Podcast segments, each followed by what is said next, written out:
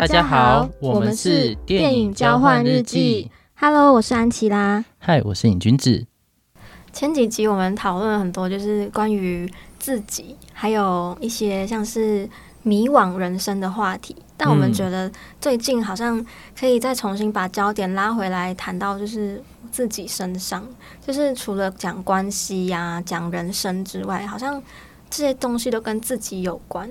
嗯，所以我们就想说，我们可以来谈谈这一部虽然有点久了，但最近又重新回到我们生活里面的这一部电影。这部电影就叫做《世界上最烂的人》。嗯，而且适逢就是最近刚好是毕业季，对，毕业季就虽然有段时间，但是大家好像都还在寻找自己的工作方向，或者是自己未来想要做什么。我觉得其实可能不止毕业生呢、欸，像是。可能我自己，因为我自己最近刚好也换了工作，嗯嗯嗯、所以处在一个人生转换期。嗯、所以，当你处在这样很迷惘的状态之中，我觉得都很适合再把这部电影拿出来复习一遍。嗯嗯嗯嗯，就是有点像是它可以满足你各个阶段可能会遇到的状况跟问题。嗯嗯，他会带你在反省自己人生当下的处境。嗯嗯，所以，我们今天才特别把已经呃过一阵子的电影再重新拿回来讨论。嗯、就是我们觉得延续几集的讨论，我们真的觉得我们干脆来做一集，就好好的去讲到底面对自己这件事情，到底要做些什么？嗯，要怎么面对？如何面对？或是我们在面对过程中要面对到哪些部分？因为我们觉得世界上最烂的人，他其实在整个剧情架构上。虽然他把它切的比较碎片化，但他其实弹的蛮细腻。那其实基本上他是以一位女生朱莉作为一个主角。那他是从他差不多呃从大学时期，就是他刚入大学的那个时间点开始讲起，嗯、然后演到他三十岁之后。对，那他在过程中当然就会经历到我们刚刚前面提到的嘛，他要读什么，然后他在读书的过程中也一直转换科系，甚至对于自己要做什么都是充满迷惘的。嗯，那在故事的过程中，他。有遇到一位跟她非常合得来的男朋友，那只是这个男朋友跟她有一个很大的差异点在于年纪。嗯，她男朋友已经四十几岁了，那朱立成还是大学生，所以他们其实差了二十岁，然后在整个价值观、生活阶段上都非常不一样。所以电影有很大的一部分就在讲他们两个面对生命或是说人生有不同的规划时，他们该如何在一起。那或者是说，这段关系能不能再继续在一起？即便他们相爱，但是他们的人生阶段不同，他的很大一部分就在讲这个。那后面则是在讲说，诶，他们后来电影有交代说，这段关系很遗憾的没有办法持续维持下去，所以朱莉又遇到另外一个男生，然后在这过程中又发展出新的关系。但在这段新的关系中，他就比较快乐嘛？即便这个第二任男友是年纪跟他相近的，生活方式也是相仿的。但他真的有比较快乐吗？嗯、电影又持续在探讨这件事情。对，然后最后再回到朱莉本身，她在面对其他的人，比如说第一任男友，他后来有生病了，那他后来因为生病的关系，很快的他就要就是因病过世。那朱莉怎么去面对？嗯，第一任男友的离开，以及她自己到了三十岁开始到一个比较我们所说的三十而立的阶段时。他做好准备了吗？嗯嗯。那很多时候电影都是用这样子的呃区段去告诉我们，我们人生面对到不同的状况跟不同的关系时，我们所做出的反应，很多时候是没办法那么成熟的。对。但是在那么不成熟的状况下，好像又有一些必须的过程跟疼痛。对，就算不成熟，也是当下你最有办法做的决定。即使你回头看发现是不成熟，但那个也没关系。嗯嗯嗯嗯。虽然我们这样子大概讲完这部电影在演什么，我觉得应该还是会有些人觉得有点抽象，或是看过的人会想说啊，这个东西我都知道了，那我还要听这个 podcast 干嘛？对，所以，我们接下来就直接进入我们的第一个主题。其实，我们第一个主题是想要问彼此说，我们是不是对自己的人生有感到怀疑过？那真的是一个生命大哉问。嗯，你有怀疑过吗？我每时每刻都在怀疑。怎么说？嗯，只是像朱莉那样怀疑说自己要读什么科系，或是怀疑这段关系能不能久远。你说的怀疑是什么？我说的怀疑可能不是这种程度，因为我其实我从因为我从决定要来台湾念书的时候，其实我就是很笃定的，我几乎没有怀疑过这个决定，包括念什么科系也是，嗯嗯，对，然后包括我后来可能要实习呀，找什么样的工作啊，我都蛮确定的，所以都在轨道上。算是、嗯、算是在轨道，但我不会把它称作轨道，因为嗯，我几乎都是我想做什么，我就会尽量把它达到。所以那比较像是你你原本的预期跟目标方向，还是说你那个当下想做，就是那个是一个长程的规划嘛？我觉得我不是一个长程规划的人，嗯嗯嗯嗯，对，所以就是比较像是短期的规划，我都会把它达到，嗯、就是我想做的短期的事情，我都会把它做到。但我觉得怀疑的地方，有可能是我很常可能做这件事情之后呢，我就会怀疑说，诶、欸，那我做这件事情的目的是什么？我想要透过这件事情达到什么样的目标？你说你在过程中在做那些事情的时候，对，对，就是会比较像是，嗯、因为有些人可能会想要，就是可能追求一些价值上面的认可，或者是比较表面上大家的赞赞赏跟肯定，做出一个成果这样子。对，对，但我后来就发现，哎、欸，那我得到了这些东西之后呢，这个东西对我的意义是什么？嗯，就很常会是这种事后的自我怀疑。哦，所以不是在做当下，对，反而是做完之后有一种。做完之后，那个空虚感才，那个怀疑感才跑上来。对，现在我的比较多的怀疑是倾向这种模式。嗯嗯，嗯，那你呢？我差不多十国中或高中的时候就已经有确定我未来工作想做什么。嗯，我那时候有看一本书，好像叫《秘密》吗？嗯。对，但我有点忘记他详细在讲什么，他就有点像是在讲说心想事成的力量之类的言语的力量。然后那时候他好像里面那个那本书里面有个作业，就是要我们去画我们自己未来十年的规划。然后我就真的照做，就是拿一张 A4 白纸，然后画我现在十五岁，我十八岁要考上哪个大学，然后二十岁毕业什么，哎几岁毕业，然后要考研究所，然后做什么做什么做什么，然后怎样怎样怎样怎样，就写的没有写的很仔细说。要做哪些步骤，但就是有一个目标，长城规划的目标这样子，所以那时候就会写出来。现现在是都有达到吗？对，我那时候的目标就是我想成为一个职场心理师。天哪！那我就真的成为职场心理师了。哇、哦，这个需要鼓掌，厉害哦！因为我就是在书局，然后看到那个。就是大家可能有听过的那个，就是弗洛伊德的书，然后就看了，我看不太懂，但我就是有点哇，大受震撼，然后就觉得这个东西好像就是我想要的，嗯，好像我对人的好奇心是有一定的热情的，嗯，所以我就去找了很多东西，我就发觉，哎、欸，这个工作是很适合我的，嗯，但是虽然我目标很确定，但其实我中间有绕了一下路，嗯，就我大学读的科系并没有按照我原本我刚刚前面提到的那张纸的规划，我原本是读。我原本是想说要读心理学系，嗯，然后再读智商研究所，但我后来我大学是读社工系，嗯，研究所才去读回智商研究所，嗯，对，所以我其实是有绕路的，嗯，但是从我现在角度再往回看，我会觉得这个绕路反而比较好。为什么？因为就就我自己专业上的考量来说，是很多时候我们在做心理师的工作的时候，也很需要跟心理师之外的人工作，嗯。但是如果我一直都是在我的专业领域里面受训，好处是说我对这个东西非常熟悉，我上研究所之后不用重新再去摸索。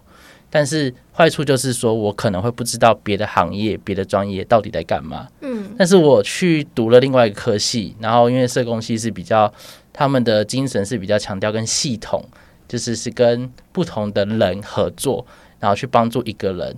所以他不会是我帮你而已，是我帮你找到很多人来一起帮你。所以他是会跨出，就是我跟你的那种很微观的关系的，跟智商不一样。智商是很微观，我跟你，我去做智商，口语或非口语这样子。所以在那过程中，我发觉社工的经验，其实来到未来，我在做智商工作的时候，帮助我去有比较不一样的视野去看智商工作，或者是当这个人需要的不只是智商的时候。我可以用不同的角度去了解他，嗯，去帮他找到他需要的人，嗯，对，因为我也必须说，就算我是这个专业，但我也清楚知道智商没办法解决所有的问题，嗯，包含钱的问题，或是一些其他的很实物面的问题，嗯嗯，那的确可能要靠别的专业来协助，嗯，对，所以我觉得我的经验就是这样，就是会觉得说我虽然定了很多目标，然后最终目标达成了，但那个过程跟那个路径跟我想的不一样。哦，但好像也不一定是坏事。对，你现在有点像是无心插柳柳成荫的感觉。对对对对对对对对对，嗯、就是哦，原来我绕了一大圈，还是走回到自己原本的初衷的感觉。嗯嗯嗯。其实我刚才有在回想，就是你刚刚讲的，包括我刚刚讲的，我觉得很像我自己本人，有点像 Julie，就是他在大学选科系的时候，嗯、那种就是很想要。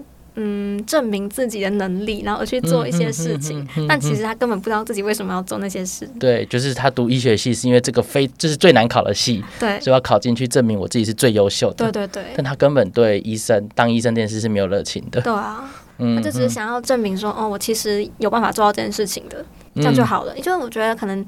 比较年轻的时候，或者现在也可能是吧，嗯、就是很想要证明自己的价值。嗯哼哼哼哼。然后那个价值不是靠自己可以获得的，比较像是我想要我想要从外面得到这样的肯定。嗯嗯嗯、可是问题是，就会变成像朱莉一样，就变成对朱莉来说这是个终点，但对其他人来说这是起点。嗯、对。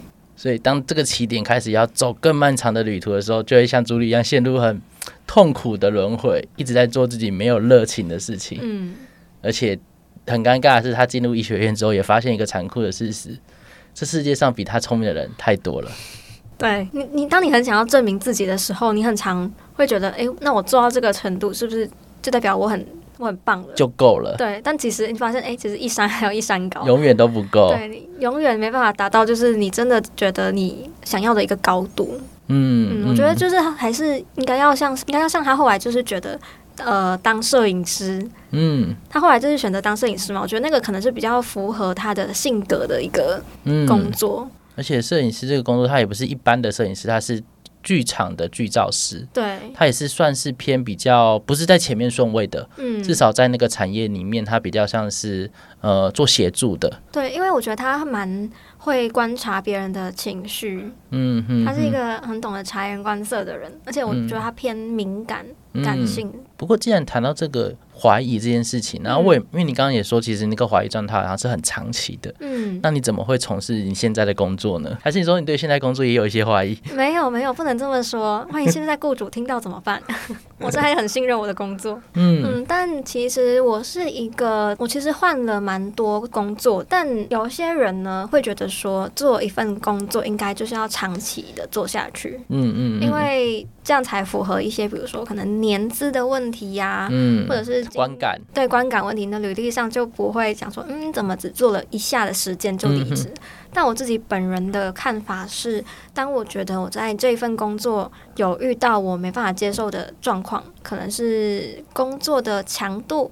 或者是人的问题，有一些我没办法真的再继续处理的人际关系，嗯，或者是文化。每当我遇到就是真的，我觉得我没办法再继续忍受的时候，我就会嗯离开。嗯哼哼哼，对，我不不想让自己处在那样的状况。你说活得那么委屈吗？为了一份工作这样子？对，我从来都不觉得就是工作可以决定我的生活。嗯，因为我觉得工作就是工作，生活就是生活，我没办法接受就是工作就是生活这件事情。不过刚提到的迷惘也只来自于工作吗？迷惘不止工作哎，迷惘是整个人生的课题耶。嗯嗯，因为听起来你在工作上其实蛮清楚确定的，然后我也是在工作上也蛮清楚确定的，对。但好像我们还是会有遇到一些怀疑的时刻，怀疑的时刻好像都跟工作无关，对吧？好像是这样，有时候是，有时候又不是。就是变得好像没有办法切的那么干净。嗯，就是如果只是纯粹在讲我要用什么方式来赚钱来生存好了，哦、这个应该不会有太多的怀疑。嗯，但是如果是问说你未来五年、十年都要用这样的方式生活，我觉得我会打上一个很大问号啦。嗯，对，就是会要这么辛苦，或是说要用这样的方式去像你说的嘛，要去。适应，或者是有点像是忍受，可能不到忍受程度，比较像是要有点像是去让自己去退一步。嗯，对，所以我觉得这个状态需要持，就是持续到三到五年，这时候就会有所谓的怀疑的感受出来了。嗯嗯，对，所以我好像不会只有在工作上，没错。我觉得这可以套用到各各个的环境之中，不只是工作。嗯，因为假设我今天我在嗯跟朋友的相处好了。假设我跟朋友相处，也有遇到就是价值观不符合的这种状况，嗯，你会继续忍受吗？还是你会就是说开，然后或者是彼此讲开没事，或者是你就、嗯、那以后就减少跟这个人见面，就是这个也是一种选择。包括你在选择要不要继续待在这个工作，要不要跟这个人继续交往，我觉得嗯是一样的事情。不过我觉得工作好像比较单纯一点点。对啊，就是 就是他就是钱嘛，那我就要么就是忍受，要么就是我不忍受我离开，那我就去找下份工作再赚钱。就是他是可以很物质性的去讨论，反而心理负担就会比较轻松一点，我觉得。但是回到你之前提到的，比如说关系，就像朱莉在电影里面中也是嘛，她明明很喜欢现在的男朋友，然后这个男朋友也可以给她很多东西，然后他们也很聊得来，但问题是他们的生命的阶段就是不一样的。嗯，这时候就会很挣扎到底。分开是好事还是坏事？甚至电影里面有个很经典的台词是，就是她跟她第一任男友提分手的时候，她就跟他说：“朱莉，你会后悔的。你不知道遇到一个跟你聊得来、可以一起笑、一起玩的人有多难。因为我谈过很多关系，我知道这不是理所当然。”然后朱莉就回他说：“我知道我一定会后悔，嗯，但我还是得做，嗯，我很爱你，但我又很不爱你。”对。我觉得好像他在讲的那个状态，有时候就会蛮打到我自己的，就会觉得说，好像很多时候我们在从事的事情，或者是就讲我刚刚的梦想好了，就是比如说我成为心理师是以前我小时候的梦想嘛，嗯，我现在梦想成真的，嗯，那但你要我回顾这十五年来我在追梦的过程中，我是完全快乐、开心、享受的吗？我觉得会跟你说不是，嗯，我觉得很多时候我们好像会活在一个想象中是。哦，你做了这么多你喜欢的事情，你朝你目标前进，你一定是充满的热情，你生活一定是像电影演的一样，就是很热血，然后一直在往前奔跑的感觉。嗯嗯嗯、但很多时候你会有一种感觉是，这个到底还要跑多久？嗯，我这么跑下去，真的有办法达到我的目标吗？还有就是我达到呃所谓外在条件的梦想成真之后，但是这个梦想跟我想象的，跟我原本期待的不一样啊。我也要花时间去调试啊，但这个调试是我有想到，或是我愿意去调试，我觉得这个调试是值得的吗？嗯，这个好像有很多时候也会出现在我心里，嗯，所以我觉得大家好像都会对梦想抱抱持着一个过度浪漫的想象。嗯，没错，是。你会你也会这样觉得吗？会啊，我之前不知道这样讲适不适合，但之前就是中国好声音的导导师们很常问，就是选手，请问你的梦想是什么？他们很爱问这问这一句话，我每次听到，我其实都起鸡皮疙瘩，因为我觉得谈梦想这件事情真的太浮在空中了，太抽象了。对，就是当你的现实没办法，当你没办法支撑你的现实中，你怎么还有办法谈梦想？嗯哼，就是你必须你的现实一定要。可以活得下去，你才可以谈说哦，我的梦想是什么？嗯，不可能说我今天已经吃不饱、穿不暖了，我还跟你说我的梦想是当心理咨商师。嗯，对，我就是养不活自己的时候。对，我觉得，所以我觉得这个问题实在是太考验人了。嗯，其实就像电影里面演的一样，就是朱莉她的确想成为摄影师，但是她在真的成为摄影师之前，她有花了六七年的时间都在书店打工。嗯嗯，就是因为摄影师的工作没办法养活她自己。那这时候他到底要不要放弃？就是去找一份正职的工作，就是干脆不要去，就是不要再做摄影的东西，摄影东西变成一种兴趣，然后就辞掉书店的工作去当全职。我不知道你在看的时候会不会有想到这件事情。其实我最近我最近在想的一个东西是，你知道有一个理论是马斯洛的需求理论吗？它其实就是在讲说，我们先满足自己的就是外在的身体需求，嗯，然后可能是归属感。嗯，归属感之后，然后可能就是自我实现的这部分。嗯、然后我觉得朱玉在那个她跟她前男友阶段，我觉得是满足在归属感的部分。嗯，就是她满足了归属感的时候，她就会想要有自我实现的需求。嗯、不过这是因为她男朋友经济非常非常稳定，嗯、所以其实她不用担心生存的东西。对。然后就是她男朋友也很愿意去照顾她，或是给她一些经济上的宽裕。嗯嗯。对，我觉得这是她的一个优势。但因为这个东西，我在看的时候，我刚刚在呃讲的时候，我会想到一段，嗯、就是跟我自己有关的，就是我刚刚不是说我很顺利的就成为心理师嘛，嗯，但其实没有那么顺利，就是我考试考上心理师证照之后，到实际当上心理师，其实花了快一年的时间，嗯，所以我那一年是没有工作的，嗯，那我的收入全部都是靠写东西，就是写影评、写文章，或是做一些其他的文书工作，或是一些。单次的演讲跟活动，嗯，但我的收入是非常不稳定的，嗯、就是大家说的自由接案者。然后我又没有什么名气，所以我可能每一餐都要吃的非常节省，然后不能出去玩，然后不能做很多事情，嗯，甚至很多时候要靠朋友或是家人的帮忙，嗯。所以那个时候，我现在仔细回想，嗯，我发现我那个时候其实每天都在想，我到底要不要就是放弃去找心理师的工作，嗯，去找其他的，比如说社工的工作，或是一般上班族的工作，嗯，因为那工作机会很多，我就去做。那我的就不用活得这么的辛苦，活得这么拮据，活得这么限制，这么觉得好像什么事都不能做那种很压抑跟很拥挤的感觉。嗯对，所以我觉得那个东西其实也有让我想到，就是我在看电影的时候，为什么我会这么喜欢这部电影？其实它一部分也是让我联想到自己也有过这么辛苦的时刻。然后在这个过程中，我觉得如果我真的放弃了，好像现在的我也不会怪那个时候放弃的我。如果我真的放弃的话，那这是什么动力让你坚持下来？什么动力让我坚持？就有点像是过一天算一天的感觉。嗯，就我不会在那个当下，我不会想我什么时候要成功，我只会想我能再多撑一天就多一天。嗯，所以而且会变得非常物质，就是非常的去精打细算，我的钱可以来让我撑多少天。我那时候有点像是靠其他的工作在维持我梦想的寿命。嗯嗯，对就是刚才说的，就是现实的考量。对对对，所以我觉得。就是到底要就是一直去追逐梦想，或是说放弃回归到现实。电影好像没有给你一个标准答案，但他一直在带你去思考这件事情，就是到底追梦跟现实之间的平衡要怎么抓？其实没有人有标准答案，就是要坚持也可以，你要放弃也可以。那他没有去评断任何人的选择。那我觉得就是。成长好像就是有点像芭比嗯。的那个感觉，就是我在我的梦想跟现实之间找一个平衡，嗯，我要让这两个这两个状态很接近，嗯，我觉得这个就是我们现在。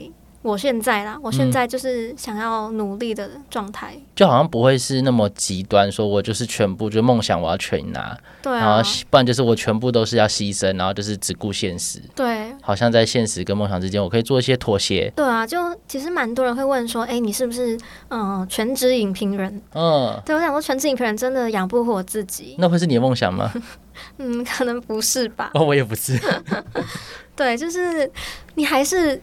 就是我要写东西，我至少我要吃得饱，我才可以写得出东西吧。嗯嗯嗯、对，嗯、所以就是当现实状况不允许你有拥有这么大的梦的时候，我觉得你可能就是要学会取舍。嗯嗯，学会取舍说哪一个对你来说是你不能舍弃的，哪一个是可以的。嗯，对，就是在这个两者之中，你找到一个平衡点，而且是你接受你喜欢的。嗯，然后做下去，我觉得这个才是朱莉最后就是她选择的路也是这样。嗯，对，嗯，嗯，就不是说我要成为一个超级伟大的摄影师，我要办什么摄影展，嗯、然后我要参加什么大奖，没有，他就是摄影，同时是他的工作。那他可能私底下也有参加比赛，但那就是他另外的，对，他不会说把全部的东西全部堵在这个比赛上面，对，或是一场展览上面这样子。嗯、就是我们过去在电影或小说或是在漫画、动画里面看到的那些，其实都还是比较。美化的东西，回到现实里面，至少就我们两个的经验，取舍是很重要的。对，但我其实，因为我们现在讲成这样，好像现实很很残忍，很很负面，对不对？但其实我觉得换一个角度来想说，我觉得现实虽然它很残酷，嗯，但它其实也给我们一定的条件限制。嗯，好，让我们在这个范围里面，就是做到怎么讲，做到我们自己的最好。嗯、就是我们必须要有这样的条件限制，我们才有办法活得下去。就当你很自由的时候，嗯、你想做什么就做什么的时候，我反而觉得这不一定是一个很好的结果。你说反而会更迷惘吗？对，这其实也刚好。其实我这个本来也是想要问你的，就是因为他朱莉其实他也是活在就是千禧年之后的，就是网络时代的年轻人。嗯嗯我不知道你会不会觉得，其实，在现在的阶段，特别是网络资讯这么多的状况下，就是要面对社会，或是面对自己的未来，会不会更加迷惘？相较于我们，我们当然以前有网络，但是不会像现在这么发达，不会有这么多的社群，不会有这么多的资讯，不会有这么多的新兴职业。对，对我我我自己会觉得啊，如果我是他们现在时代，我会非常非常的焦虑。嗯，就是好像做什么都可以，但。这代表说，很多时候我不知道自己要什么，好像也没有关系吗？就是会有一种，嗯，反正选择这么多嘛，反正我就都先做做看这样子。但其实时间是过得很快的，就是当我们在这么迷惘的状态下，都用一种啊，反正没关系，我都做做看，我都做做看。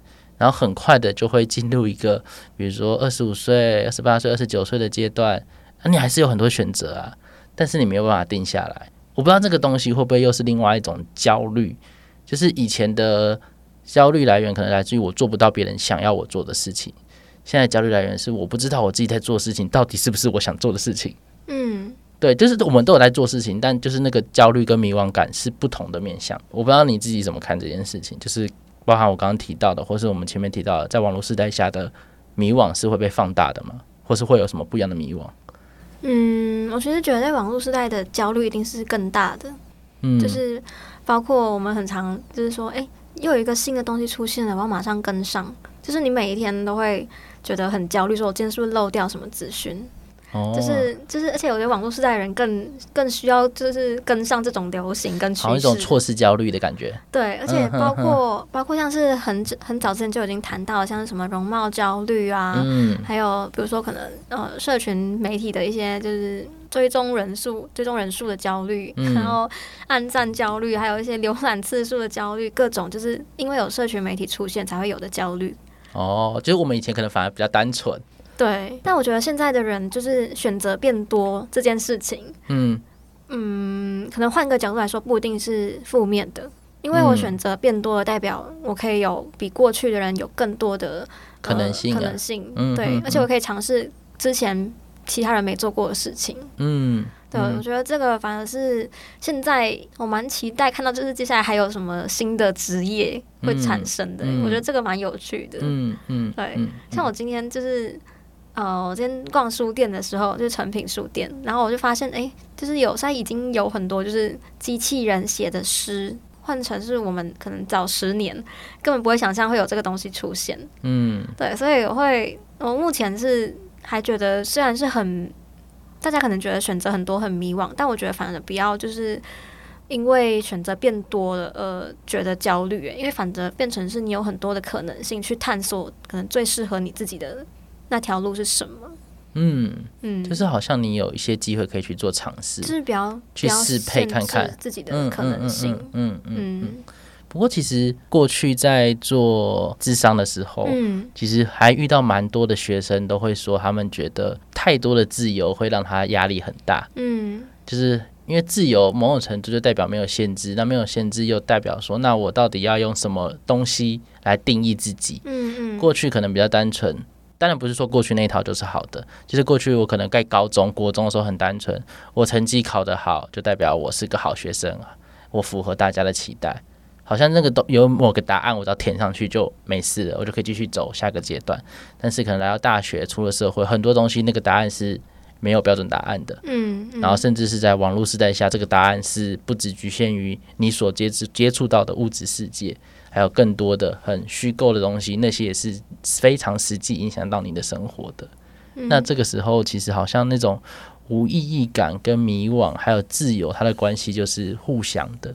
嗯，对我，我所以我觉得，就是当我们在拥抱一个机会的时候，就像我们前几集也有提到的时候，拥抱一个机会，其实它就是一种冒险。嗯，就是会有那个不安定感跟不确定性，嗯、所以那个迷惘感是不太可能完全消失的。嗯对啊，就是人生就是要有不确定性，要有迷惘，才觉得好玩呢、啊。嗯、如果你都已经有标准答案了，那那有什么好玩的地方？这边我也想要再回到另外一个主题，嗯、我们刚刚前面提到都是网络就外在的影响嘛。嗯，那我不知道你怎么看待，因为电影有一部分也在强调，就是朱莉的父亲对她的影响。嗯，就是朱莉的父亲很早就离开她了，有点类似，也不能到直接是抛弃，就是离婚，然后就没有再去探望她，然后对。朱莉也都是比较疏忽的，就没有关注他他在做什么，然后他在担心什么，他喜欢什么，他讨厌什么，就他是有点就是疏离的状态这样子。那那时候其实他们在电影中就有呈现一段，就是当朱莉在跟她的第一任男友吵架的时候，第一任男友就是说：“你把你所有对于男性长者的渴望或是那些缺陷，把它放到我的身上，希望我去达到，但我就是做不到。”我不知道在听到这段话的时候，你会不会觉得说，诶，的确就像他讲的那样，很多时候我们在人际关系、亲密关系，甚至在其他的生活选择上，很多时候是跟我们的原生家庭紧密相关的。我觉得是这个问题是，就算你很想要摆脱，但还是没办法，就是他会一直回到同样的纠结点上面。嗯，因为比如说像朱莉，就是我觉得我相信她跟第一任男友交往的时候，她一定是有看到一些她父亲没办法给她的东西。嗯，所以她才，因为其实他们年纪差距很大嘛。对，对，就是多多少少有一点点的。弥补的心态，但不不不去不一定是他故意的，对对，是潜意识，对对，潜意识这么做，他可能后来有意识到这件事情，或者没有意识到，我觉得都没关系，嗯，对，就是，但我自己就我自己的经验来说，我觉得就是原生家庭对一个人的影响是非常非常大的，嗯，包括我们现在有的情绪啊，就是你以为你的情绪是你可以自由掌控的，嗯、但其实不是，你的情绪是包括你的成长环境，你小时候被怎么样。对待有这个情绪的时候是有什么样的反应？就是你有一个习惯的，对，是因为从这些小小东西累积而来的，所以，嗯、所以我会觉得原生家庭，即使你不愿承认，或你很想要摆脱它的束缚，嗯，它还是存在在你的心里面。嗯嗯嗯嗯嗯，我也非常认同这一点。其实我觉得这，而且我觉得它很奇妙，是特别容易重重现在我们的亲密关系中。就我因为可能是因为比较亲密的关系，所以很多东西就是你藏也藏不住的，那些是很就是潜意识层面的小动作、小习惯。比如说，可能像我自己就是会习惯整齐、整洁之类有的没的东西。那这个东西其实因为像我爸妈也，我就是我像我爸爸也很喜欢这样子，就他会很认真的打扫。我觉得这个东西就不只是所谓的有样学样，而是我们在成长的过程中就建立一套价值观，说，诶，这样才是。合理的，这样才是正确的，这样才是适当的。然后包含就是，而且你刚刚提到的情绪的部分也是，比如说像男生女生就很大的差别嘛。像我是男生，可能就会说，哎，你不能哭，或是你不要没事就哭，或是不要没事就生气，这种就是会对情绪其实是有很多比较压抑的。嗯，就是情绪应该是被压抑的。如果你是男生，你不应该表现出来。然后你应该要压住自己的情绪，所以我觉得那个东西很多时候我是在上了高中或是上了大学之后，我接触到比较多的不同的人，就是有些男生是比较阴柔的，他的情绪是来的很满的、很快的，我才知道说哦，原来情绪是很多样的，情绪不是个坏东西，不是一定要压住的。那到甚至后来我开始读智商、读社工，才理解说哦。原来那个东西，那个压抑其实是不健康的。嗯嗯，才开始慢慢去学习怎么去让自己的情绪可以出来一点点。但我觉得那个出来一点点，还是有很大很大的一段距离，离所谓大家说的宣泄。嗯，就比如说我在看电影的时候，几乎是不哭的，再感动都不哭。为什么？就是我是数得出来我哭过几次的那种，就是它次数少到我数得出来我有哭过几次。真的假的？对，所以我是为什么不哭啊？是你觉得很感动，但当下是觉得不应该在公共场合哭吗？我觉得下意识会有这样的想法，会觉得自己落泪，嗯、比如说在电影院，明明就没有人在看你嘛，对，然后可能其他人左右人都在哭啊，你觉得这有什么好哭？就是大家不会觉得你奇怪嘛，嗯、但你心理上就会设定，因为我觉得有点像是你心里有一个小小的警察的感觉，就可能说，哎、欸，情绪跑出来就会哔哔哔哔哔哔哔，就是叫你停下来这样子，嗯，对，所以我顶多就是鼻酸，但不会哭，嗯，那真的有哭的也都是在家里。哦，比较安全的场所，然后可能只有我在，对，所以这东西就延续到刚刚我们前面提到的，就像朱丽叶，好像这个习惯不止影响到我们的某件事情的处理逻辑，还有包含我们面对这些相同的事情、相似的事情的一种姿态，就是包含我在看电影的时候我不会哭，然后可能我在平常接触情绪的时候，也可能会觉得说。诶，这个东西就是不会是我想要那么快去碰触的东西。嗯，嗯对。那当然，在专业上我可以把它卸下来，但都好像我必须透过那个专业的身份，透过就是有点像说，哦，我现在是心理师，所以展现情绪是 OK 的，我可以接住个案的情绪，我可以展现我自己的情绪之类的。就是我必须透过这个有点像是面具的感觉，去帮助他靠近自己的情绪。嗯，这种原生家庭的影响，有时候是你知道，但你不一定可以改变。但有时候必须透过别的方式去让你可以去改变这件事情，但这改变不一定会是长久的，就是这样讲好像有点抽象哈。对，有有一点，但我觉得有意识到这件事情已经很棒了。对，就是有意识到你才能做些调整。对，但同时也就我这些经验会说，当我知道要做些调整的时候，我也知道这个调整一定不会是那么快或者是那么全面的，因为我觉得可能那些。留下来的东西还是有它的功能在，它的意义在。就的确有些时候不适合表达情绪，或是情绪不适合来的这么快。那好像你一下要把你过去的那些呃父母给你的东西全盘推翻，好像也不太合理。好像又是另外一种压抑吗？我也不确定。这是另外一种很极端的选择。这是我自己的经验呢、啊，就是当我在看朱莉的故事的时候，我自己想到的。嗯。我觉得还有一点就是朱莉的原生家庭，因为是比较，因为是呃离婚的状况，所以这个也导致朱莉她觉得她自己没办法维持一个好的，关系、好的家庭，嗯嗯，嗯，所以这这让她就是包括在每段关系，可能啊、呃，她意外有了小孩之后，嗯，她的心境又影响到，就是他不觉得他自己可以当一个。好妈妈，嗯，因为她、嗯嗯，因为她原本的家庭就是一个比较不是我们俗称的，就是完圆满的家庭，嗯，加上也有各种各样父母的矛盾的问题，所以她把这个带到她自己身上了，嗯，所以她才会有各种迷惘，说说就是我到底有没有办法当一个好妈妈？对，她有问就是第一任男友这个问题嘛，嗯，嗯，嗯，嗯，但这个也就像是你刚才说，就是我们需要透过其他方式或其他人。来跟我们说，就是可能进行一些改变，因为像那个第一任男友就有跟他说，他的那个最大后悔就是没有跟他说你是一个多棒的人。嗯嗯嗯嗯。对，这句话其实当下给我一个很大的感动，哎，嗯，这句话我不知道你听到这句话的时候有什么想法，但我自己自己会在想说，假设我就是可能我。在一个生命的终走到终点的时候，然后我对别人说这句话，嗯，代表我真的很珍惜这个人，而且我真的很后悔失去他。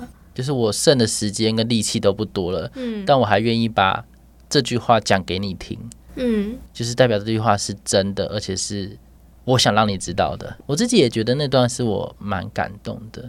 而且我觉得，就是会回到像前面提到的，好像真的的确有时候必须透过另外一个，我们可能有时候透过可能是很具体的或很抽象的一个媒介，比如说像我刚刚前面戴上某个面具，或是某个专业身份，你才可以稍微摆脱就是过去对你的影响。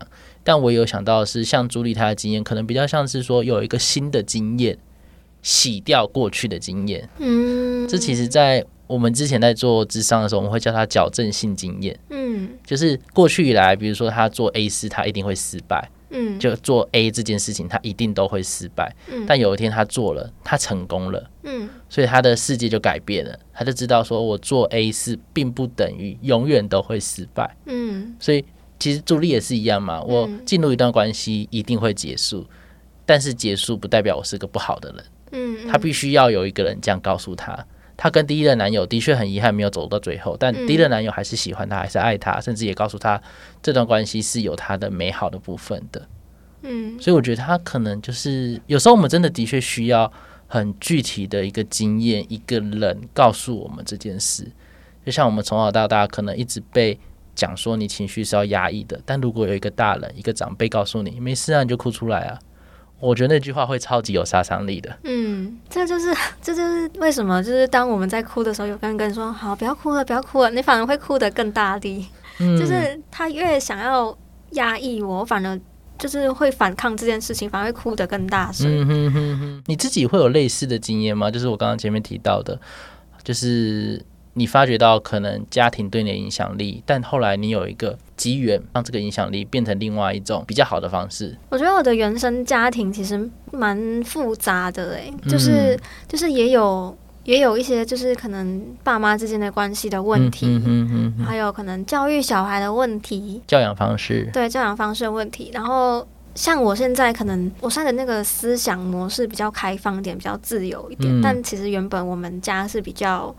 保守，嗯，就是可能比较不会想说，就是我们可以自由的出去外面走跳，会有门禁那种吗？对，会有门禁，然后可能就是会想要报备的这一种，就是去哪里都会需要父母同意，同意，或就是他只要他要知道，他要载你到那边，嗯，对，就要保护一点点，可以这么说，对对对，对，保护很强，但我觉得可能这个跟性格有关呢，因为我自己本人是比较叛逆型的。哦。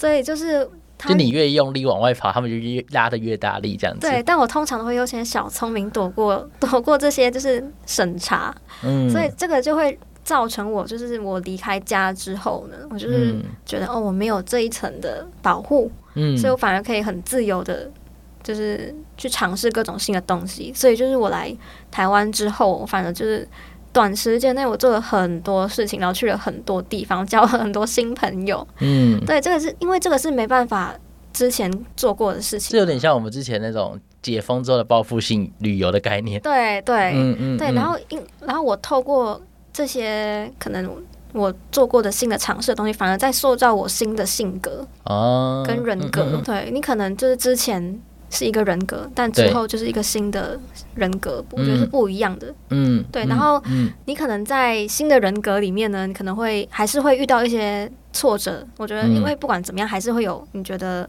你会遇到的缺点，就你这个人格上的缺点，嗯嗯嗯、然后再综合你过去的经验，就这两者，嗯，综合起来，然后长成你现在的样子，嗯，嗯对，我觉得这个反而是我从原生家庭里面学到的东西耶，嗯、就是我怎么从抗拒他，然后变成面对跟把它转化，对。嗯变成只有变成他是你的一部分，但不是全部这种感觉。对，因为其实我小时候爸妈很常吵架，嗯，然后那个吵架呢，是其实他们在房间就是会会就把门关起来，但是会听到声音，会听到声音，嗯，就当下压力非常的大，就是会很那个不安感会超重的。对，所以就是这个会造成我就是之后会很。可能在亲密关系之中，我会会有点没有安全感。你说面对冲突还是说面对冲突？就是我会希望说，可能尽量避免争执哦，或者是我在争执的时候，我不是用激烈沟通的方式，嗯、而是可能冷战哦。嗯，对，就是因为我会一直回想到，就是可能小时候的一些张力很强的那个画面、回忆跟话语。对，嗯嗯，所以。后来都会尝试用比较冷静的方式去处理关系中的冲突跟争执。对，嗯哼哼哼。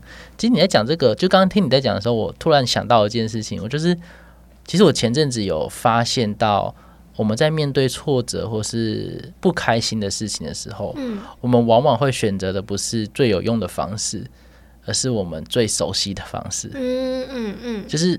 但但那个最熟悉的不一定代表最有用嘛，但就是我们最熟悉的，所以很多时候是我们在处理问题的时候，其实我们会下意识的先处理自己的不安跟焦虑，嗯，但是当处理不安跟焦虑的过程中，我们也不一定可以保证我们的问题可以获得解决，嗯，所以我觉得好像很多时候还是得把它拆解出一些层次。当然，我觉得处理跟焦虑跟不安是有意义的，但是回到我自己身上，或是回到我们刚刚前面讨论的那么多。好像光处理不安跟焦虑是不足的，就是还是要回到你刚刚提到的，用新的方式，或是用一个转换的模式，用一个人格去以更成熟、更健康的方式摸索出一条，好像我们在这过程中可以得到一个比较不会让自己觉得那么后悔的选择。不过我们现在花了很多时间在讨论家庭啊、网络啊，其实。电影中也花了很大的篇幅在讲亲密关系嘛，我们刚刚其实前面就有稍微提到了，对，所以这题我也接下来想要问的是，因为他有第二章就在讲偷吃这件事情，这，第二章直接就在偷吃，对，你怎么看待？就是电影里面演的那个，他说他们没有真的，比如说亲嘴，没有拥抱，没有发生关系，所以他们不算偷吃，但是他们基本上除了肉体上的行为之外都做了，你会觉得那个是出轨吗？或者说你怎么看待精神出轨这件事情？我觉得你在挖洞给我跳。精神出轨，其实我觉得他跟就 Julie 跟那个男生那一场聚会的邂逅，嗯，应该怎么说？就是我会把它当成是一个浪漫的相遇，浪漫的相遇，对，不太算精神出轨。嗯，因为如果只有那一。因为只有那一晚的话，这样好好渣哦！都只有那一晚，真的很渣的发言。可是电影里面就是这样演啊！啊，他们双方也是说，嗯，我们不算哦，因为我们就是玩的很开心。然后他们也没有留下联络方式。对对对，所以就是 one night。对，所以就是，但你但你不要用 one night 这个词，你自己可以接受吗？嗯，如果是你，或是不管你是朱莉，或者是你是朱莉的男友，你会可以。接受这件事情吗？他不要让我知道。你说，如果你是朱莉的男友的角色的话，对对，嗯嗯，就是我们不要告诉彼此有，有发生这件事，有发生这件事，嗯，我觉得就 OK。因为我自己觉得，就是怎么讲，就是呃，亲密关系是一个责任嘛，嗯、就是我我虽然跟这个人有一个浪漫的相遇、浪漫的回忆，但不代表我会忘记我的责任。因为而且到最后他们也没有交换联络方式，就是他们没有想要继续维持这样的联系嘛。对对，所以我会觉得说，嗯，因为人跟因为世界上有那么多的人，嗯，你总会跟一些人有一些连接。频率是对到的，不会只有一个这样子。对，意思是这样。对对对，所以就是当然这些相遇是有可能发生的。嗯，我是觉得我不排斥这些可能性。嗯，我我自己那时候在想，就是因为我想这些问题嘛。嗯。然后我在想的时候，之所以会想到这个问题，是因为很久以前有人问过我说：“你可以接受你的伴侣精神出轨还是肉体出轨？就硬要选一个，你一定要选一个。”嗯。然后我记得那时候大部分的人哦，嗯。都选精神出轨，就是不能接受精神出轨啊？你说不能接受？对，就是我刚不能接受什么？就是他会问你说，精神出轨跟肉体出轨这两个，你最不能接受哪一个？哦，不能接受精神出轨，但可以接受肉体出轨。对，大部分人都选择说完全不能接受精神出轨，但可以接受肉体出轨。就是精神出轨的严重性反而比肉体出轨还严重。我其实认同诶、欸，嗯，我认同这件事情，因为怎么讲，我可能。我我对爱的定义可能还是偏精神交流、心灵上面的交流的层面，嗯、所以就是你一旦精神出轨，我就会觉得你没有再爱我了。对，我我也是这样觉得，因为我觉得说，就是如果你今天好好跟人家发生关系，我会觉得说我可能还可以原谅你，因为这是一个生理需求。对，但如果你是你跟某个人聊得很开心，甚至你们有共同的未来、共同的话题，我会觉得。好像就没有我的位置了。嗯嗯嗯。那你那个过程中，其实是比肉体出轨还严，让人家失落跟冲击的。对。因为就代表你的世界已经没有过了。对。那延伸这个讨论啊，请问你可以接受开放式关系吗？开放式关系，就我们之前有讨论过那个，就是我有问过你这个问题。有。我怎么都忘记我有问过哪些问题啊？我以后要把这些我问过问题写下来。我记得我那时候回答应该是不行。嗯，因为因为如果照我们刚刚的问题的逻辑来讲，嗯，开放式关系就是精神没有出轨，但肉体出轨，对吧？算是吧？算是啦。就是我们、嗯、就是如果回到就是所谓法律上或承诺上，我是承诺你。我跟你是伴侣关系，对，但我同时肉体上我不归属于你，嗯嗯嗯，对吗？就是肉体上我有性自主权之类的，对对对，就是当然是这样子，就是可以把它分得很细，但因为我觉得这东西可能对我来说还是比较陌生，毕竟又结合到原生家庭的经验嘛，嗯，我们过去的父母不会是这样子告诉我们的，嗯，那我并不是说这样子的关系或是模式就是很糟糕的，嗯，因为我知道可能很多人就是有这样子的。需要，或者是说他就是可以分得开，嗯、那就是一种新的关系的经营模式。但至少回到我自己身上，我可能还没有办法接受，或者是说，我觉得这件事跟我自己理想中的亲密关系是不一致的。嗯，对。那假设精神出轨跟肉体出轨都，我不会要你二选一，你可以接受吗？其中一个？你说一定要选一个吗？就是。这两者你能接受，或者是你完全都不能接受也可以。可能还是肉体出轨吧，就我刚刚前面讲，哦、可能还是可以原谅这种感觉，还可以原谅。对，哦、但会有还是会有疙瘩嘛？嗯，就一定会有疙瘩。那个原谅不是说你完全放下。嗯，那你觉得他们两个是精神出轨吗？我觉得是哎、欸。你觉得那个已经是了？我觉我觉得那很超过哎、欸。就我我在看的时候，当然也是享受的，也是觉得导演把这个拍的太美了，太好了。就是那个东西是我我在猜导演可能也故意用过这么美化的方式在告诉你，那只是朱莉跟那个第二任男朋友一时之间的火花，但那不是真实的，因为他们后来也真实在一起，但真实在一起的状况就没有像那一晚那么好嘛，嗯，还是会有很多的摩擦这样子，嗯，嗯对，所以。那个时候我会觉得说，就是在那个当下，我是很享受他这样子的情节安排的，嗯，但是我不能接受它发生在我身上啊，嗯，对啊，所以你自己也不会允许自己有这样的发生这些事情的概率吗？应该不会，嗯，就我自己可能还是会觉得，因为他们算是互相搭话认识的，嗯，我可能就不会去开启这一步。那如果别人开启你，就是他来跟你开启话题，会聊天啊，但是不会去做那些事情。嗯，嗯就比如说交换彼此的秘密，嗯嗯嗯，看彼此上厕所，嗯，或是闻彼此的味道，嗯，这是非常的。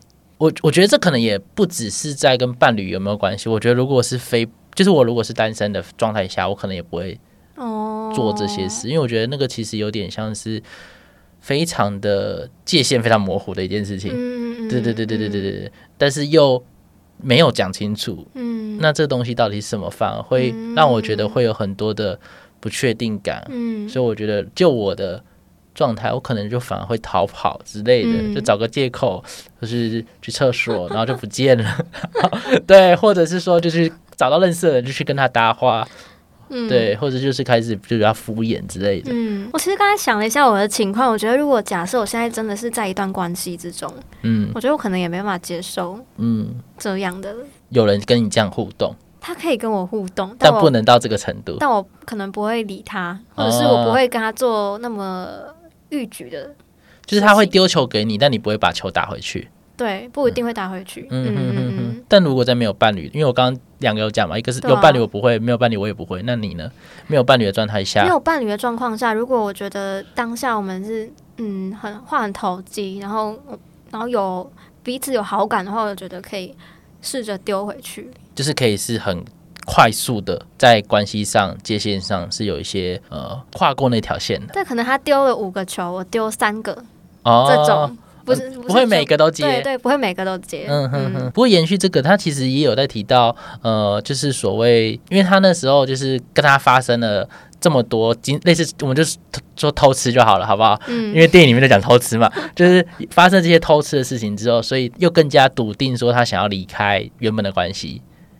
因为朱莉就会觉得说，哎、欸，好像有另外的关系是更好的，所以虽然他过去回去到原本的关系中，还是有尝试了一段时间，但她随着时间越来越多，她发现到她的第一任男朋友跟她的差别已经不止在是年龄了，还有所谓的成就。因为它里面就讲到一句我自己蛮喜欢的台词，就是说我好像是我自己人生中的配角。嗯。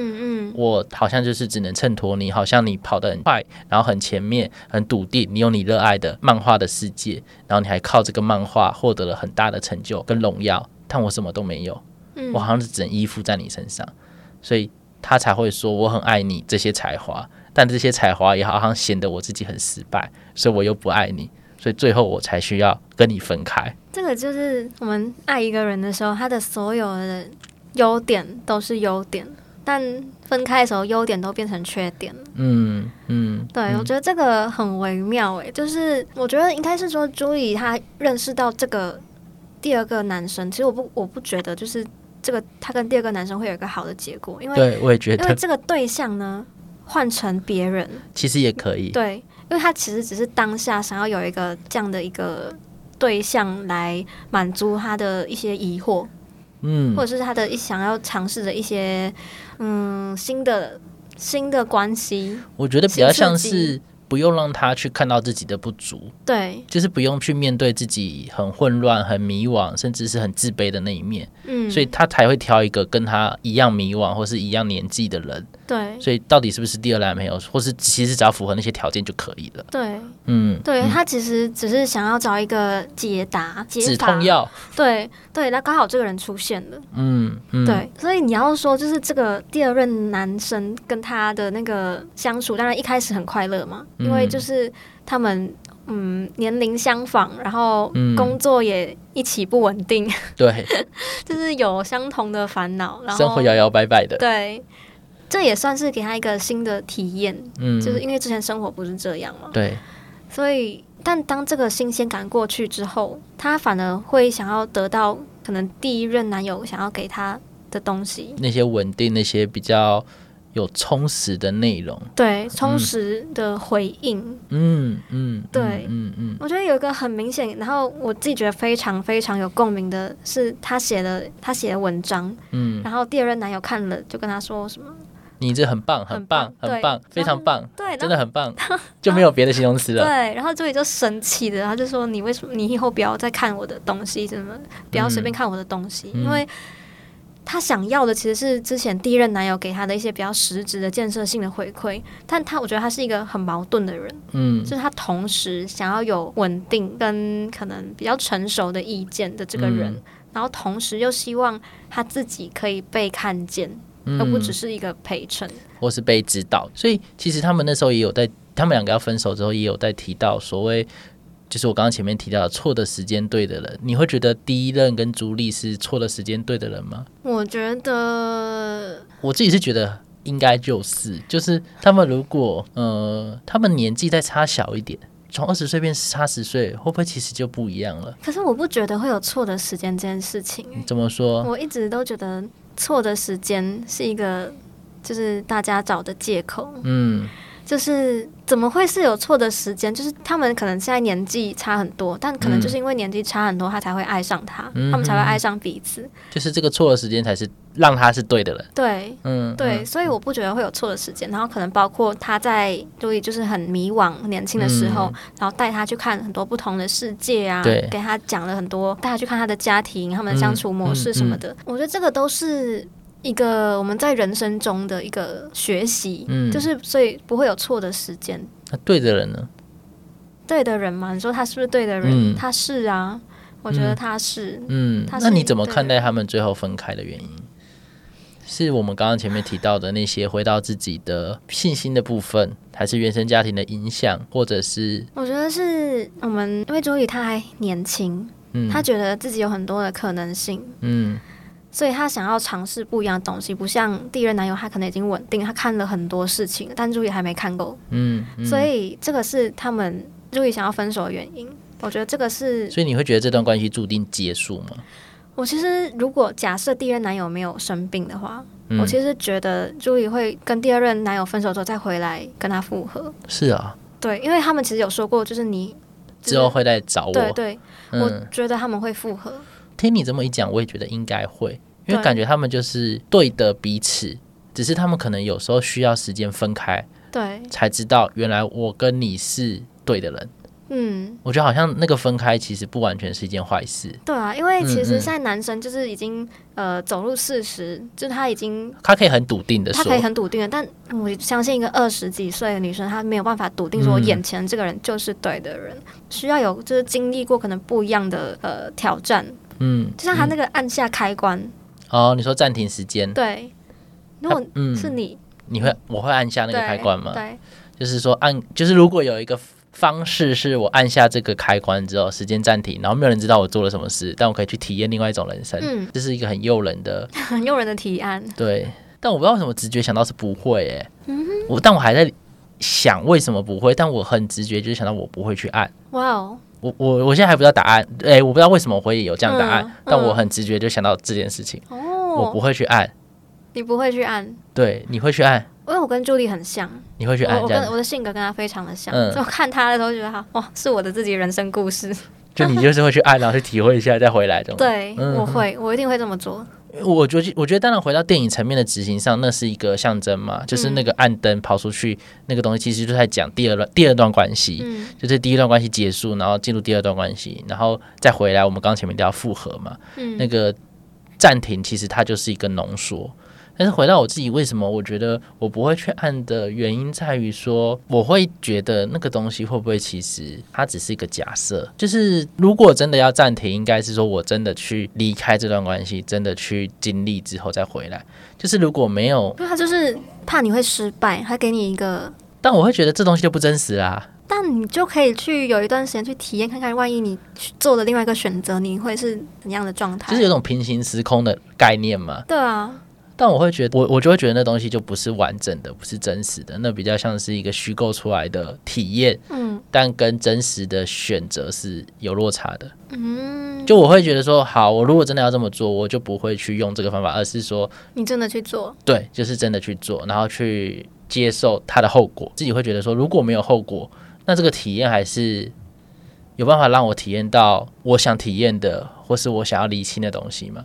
因为它是没有后果的，就是他关灯开灯，他没有任何后果啊。对啊，对，对啊，对啊，但但没有后果的体验，这个体验就不完整了。对我来说，我会觉得那，哦、我觉得这很美好，那会不会只是我的想象呢？哦，或是这个美好只限于这样子的条件下呢？嗯嗯，因为它是没有后果的。嗯，他不用担心说我们的生活会，因为他们就是一起在呃公园散步，然后亲吻、看夕阳，但他们不用去担心我有孩子怎么办。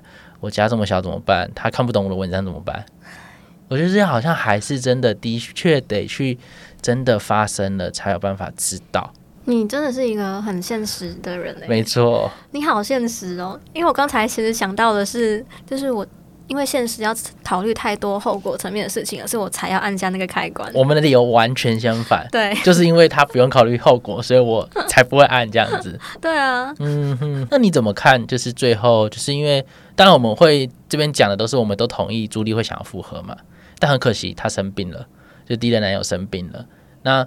我觉得电影蛮奇妙的是，他通常来说，我们想象不就是她男友生病，她会去跟他就是聊天之后会去道别嘛？尤其是她病危的那一天，她应该要去看他，然后跟他说最后一些话。结果电影没有让他去看他，哎，嗯，应该不是说没有让他看他，是他让朱莉选择，就是在那一天病危那天，自己在就是城市里面游荡到白天。嗯，你怎么看这个结局？就或或者是你怎么理解他这样子的道别方式？明明他之前已经去看过他，为什么他不能再去看他最后一面呢？其实我觉得他去看他的时候啊，他们已经把该说的话都讲完了。哎，嗯，就是有点像是我不我不确定这个人什么时候会离开，所以我在当下把想讲的话都讲了。嗯，然后只等到他真的要离开的那一天，因为我没办法接受我自己亲眼看他离开的。那个冲击吗？那个对那个画面，所以我会选择避开具体的对事件。对对，因为我就会觉得我没办法承受。嗯嗯嗯嗯，对，我自己也是这么理解的，就是他可能还没有完全准备好这件事情，但他有点像是他把他道别这件事情切成好几个步骤。嗯。第一个步骤可能在是跟他好好讲清楚过去的那些事情，嗯、跟自己的遗憾、跟自己的迷惘、跟自己对他的抱歉之类的。嗯、然后第二阶段是当死亡发生之后，我们还没办法接受，还在否认的阶段，我们可能还是只能就是用很迂回的方式，城市里面散步看日出这件事情，去用很迂回的方式去跟他道别。因为我。发现到他就是最后在日出出来，因为电影的设定就是他撑不过这一晚嘛，嗯、所以当太阳就是日出了，就代表这一晚已经过去了，代表第一任男友已经死掉了。嗯，对，所以他看到日出的时候，他就落泪，但他同时又微笑。那我那时候的理解就是，他有两个心情。第一个心情是说他很遗憾没办法去见他对面，第二个心情是他也很开心他可以离开了，不用受那么多苦的感觉。嗯，我觉得有些人，我我自己的经验也是这样，或是说有些人跟我在讲怎么去面对亲友的过世，是有些人真的会蛮排斥看到自己的亲友变得很不变得很陌生的样子，嗯，就是很不健康的样子，其实是。会很冲击的，就像你讲，嗯，所以我觉得真的会蛮多人会回避见最后一面，嗯嗯。但我自己在回想，就是注意看日出的那个时间，那个设计，我其实有一种就是他想要表达一种生命是无常的、嗯、这样的一个讯息，嗯嗯嗯、就是今天我我爱的人过世了，然后其实世界还是照常的运作，嗯嗯嗯，对。然后这个悲伤呢，就只有我知道。知道对，所以那也是很孤独的一件事情。对，怎么办？现在觉得好想哭。嗯，对，就是、嗯、对，就是这样的一个心情。所以我觉得他那个当下情绪是很复杂，对，是有正向的情绪，但也有负向的情绪，它是一个很矛盾的状态的。嗯，那刚好提到亲友的离开啊这件事情，那其实电影后面也有提到一块蛮有趣的部分，就是因为毕竟我们在生活中会遇到的。呃，消失的东西不只是人嘛，嗯，不只是生命，不只是关系，还有所谓的文化。对对，所以后面就是第一任男友就有跟朱莉不断在讲说，我现在到这个我的这个年纪，或是我生了这个病之后，我开始不断看那些我喜欢的电影，不断听我喜欢的，听我以前喜欢听的歌。嗯，你自己也会有这样子的。状态的变化吗？哎、欸，我其实我手机里面有一个备忘录，然后它会记录说，我觉得即将消失的东西是哪一些。是哦，对，所以你会记什么？哦，有那个投币式的购物车吗？就是，嗯，就是家乐福可能以前会有，就是我投币了才可以把那个购物车。对，现在都不用了。对，现在都没了。这个、嗯、对，然后还有一些，就是可能以前去餐厅，然后有投币才能播唱片、播音乐的那种、个，哦哦、知道很大型的。嗯，那种东西，嗯嗯嗯、对，点唱机这样子，对，点唱机，你会不会有记录很多？哦，所以其实你是一个很，你是很念旧的人吗？还是说为什么会记录这些？我可能对物品比较念旧，物品跟文化类型比较念旧，但我对人、嗯、关系就还好，关系就还好。嗯嗯嗯嗯嗯嗯，对，所以。他就是第二男友跟他说，就是我看了好几遍，就是过去的老电影的这种的时候，嗯、其实他也是从借这些作品来怀念自己的过去的年轻的时光。嗯，就他曾经很自由啊，很快乐、很疯狂的那个日子。嗯。我觉得他这部分就是一部分在告诉我们，这个人在悼念他自己的过去，过去嗯，同时也在透过悼念的过程中，好像在让现在的自己有一些些力量。虽然那个力量并没有办法完全让他康复，但好像还可以让他再稍微前进一点点，再继续接受可能没有那么乐观的治疗结果。对对，就是他需要靠过去的一些营养补给来走向未来这种感觉。对，这个也就是为什么有一些很很多嗯长辈嗯会一直很想说。哎，我以前怎么怎么样？嗯嗯嗯、年轻的我做了哪一些事情？就是反映了现在的很无力、很挫折的状态。对，所以他们需要一直靠说这些事情来证明自己的价值，嗯、跟就是我其实过去真的成就的这件事情，我是一个很棒的人。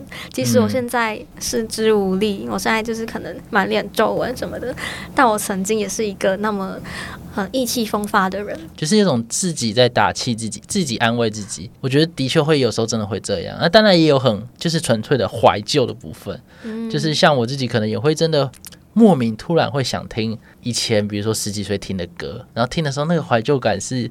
你十几岁听什么歌？就是周杰伦啊，或是那个棉花糖哦，那个乐团，我不知道你们知不知道？对，就是再见王子。对对对对，就是小时候就会一直狂听，嗯嗯，就会觉得哇。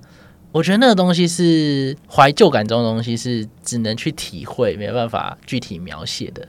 而且怀旧感这种东西是非常浓的，就是当你听到这首歌，你吃了某个东西，你看到某个画面，它就会自动浮现的。嗯，它不会随着时间消失，它会随着时间强化。嗯，甚至有时候我觉得气温也是。就是比如说来到冬天或是夏天那种突然就是呃，比如说我们现在很热，我们已经习惯了。但如果你突然有一天天气变得有点凉凉的，我觉得那个怀旧感也会跑出来，就是说，哎、欸，离我很远的那个冬天秋天又来了，这种感觉。嗯嗯、对，所以我觉得这种怀旧感好像也有一种让你觉得生活一直在运作、一直在累积的这种感觉。所以我不知道男主角会不会也是因为这样子，就是不只是透过过去的自己来让自己打气，也包含再去。呃，透过看到这些东西的累积跟沉淀，好像有点说服自己，说自己的漫画、自己的一些精神回忆是有办法留下来的。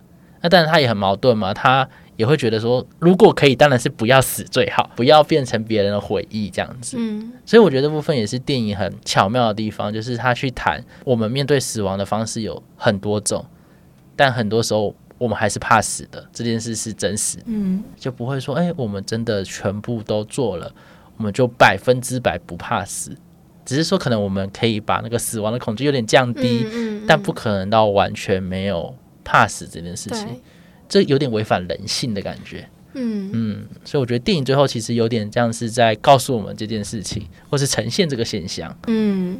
觉得你是怀旧的人吗？我觉得大部分人应该都是怀旧的人。真的吗？我觉得是哎、欸。你觉得大部分人都怀旧、哦？我遇到的，你你你你生命中遇到的，应该大部分人都会说：“哦，这好怀念哦，这是我们以前吃的东西。”就是不会有一个人是说我可能还是有，但我觉得应该是少数。就是那种我一定要一直往未来冲，现在流行什么 AI 什么话题，我就是一直跟一直跟，然后一直往前面走，往前面走，后面就是我不要的。嗯。我很少遇到这样的人，嗯、大部分人还是会，就是每个人怀对怀怀旧的东西面向不一样。有些人是怀旧关系，有些人怀旧氛围，有些人怀旧物品，嗯、有些人怀旧一首歌、一一部电影，但很少人是完全不怀旧过去的。嗯、因为我觉得，我们我们人的现在跟未来，就真的的确是从过去组成的。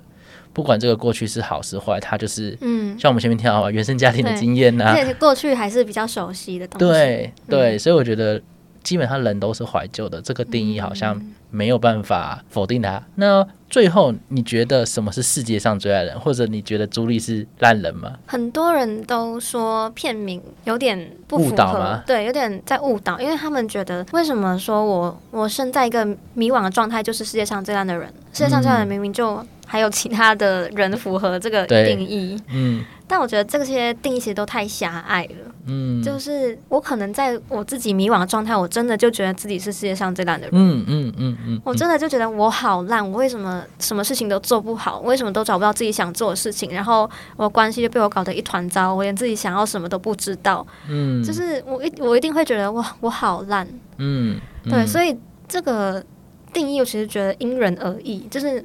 不一定说，可能我今天做了一大堆坏事，我才是最烂的人。嗯，这个都有点偏。烂跟坏不是相等的。对，这些都有点太偏颇了。嗯嗯嗯。所以我我其实也跟你想法类似，嗯、就是我也觉得这个，我反而觉得这片名取得很好。嗯。可是我觉得这片名不是用外在的角度去取的，就是说哦，它符合所谓外在的烂人的定义，比较像是他内在的角度。我们从朱莉的角度出发。朱莉觉得自己是一个世界上最烂的人，嗯、她有这样的心声，跟有这样子的对于自己的不满跟自嘲。嗯，但这个东西其实我们大家都有，对啊，所以她有点像是透过朱莉的故事在跟我们对话，甚至是跟我们分享，我们其实都有共同的困境。嗯，但这些困境有一天可能会慢慢的过去，在这个过程中，我们可能也会像朱莉一样，有时候绕路，有时候后悔，然后有时候做的就是很不开心。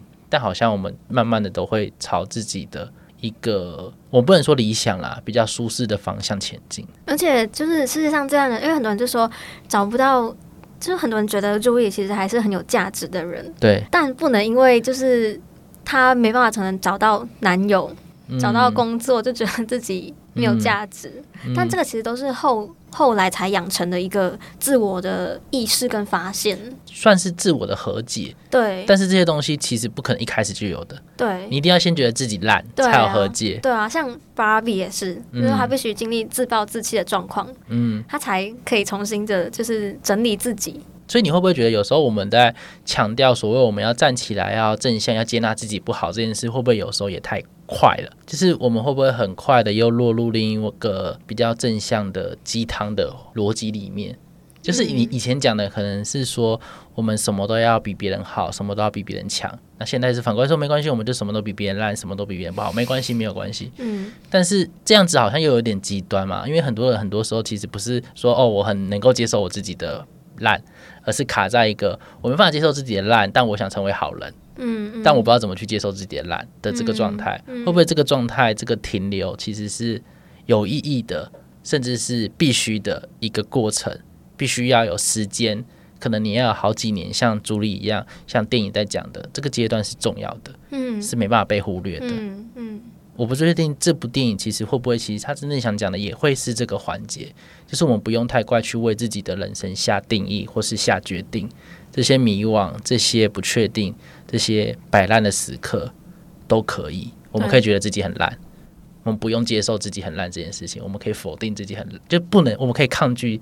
自己为什么这么烂这件事情，嗯，就是有点像是我们不用那么快接受自己就很烂，但不是说我自己很好，就是我可以讨厌我自己很烂这件事情，我是可以讨厌自己的，我不用马上去喜欢自己，嗯，因为我觉得那个马上喜欢自己是不可能那么快就做到的，嗯。嗯嗯，会不会又变成说我没办法喜欢自己，说我会会不会又陷入另外一个我那我怎么那么烂，连自己喜欢自己都做不到？我觉得可能他会希望我们去稍微去停顿一下，去感受。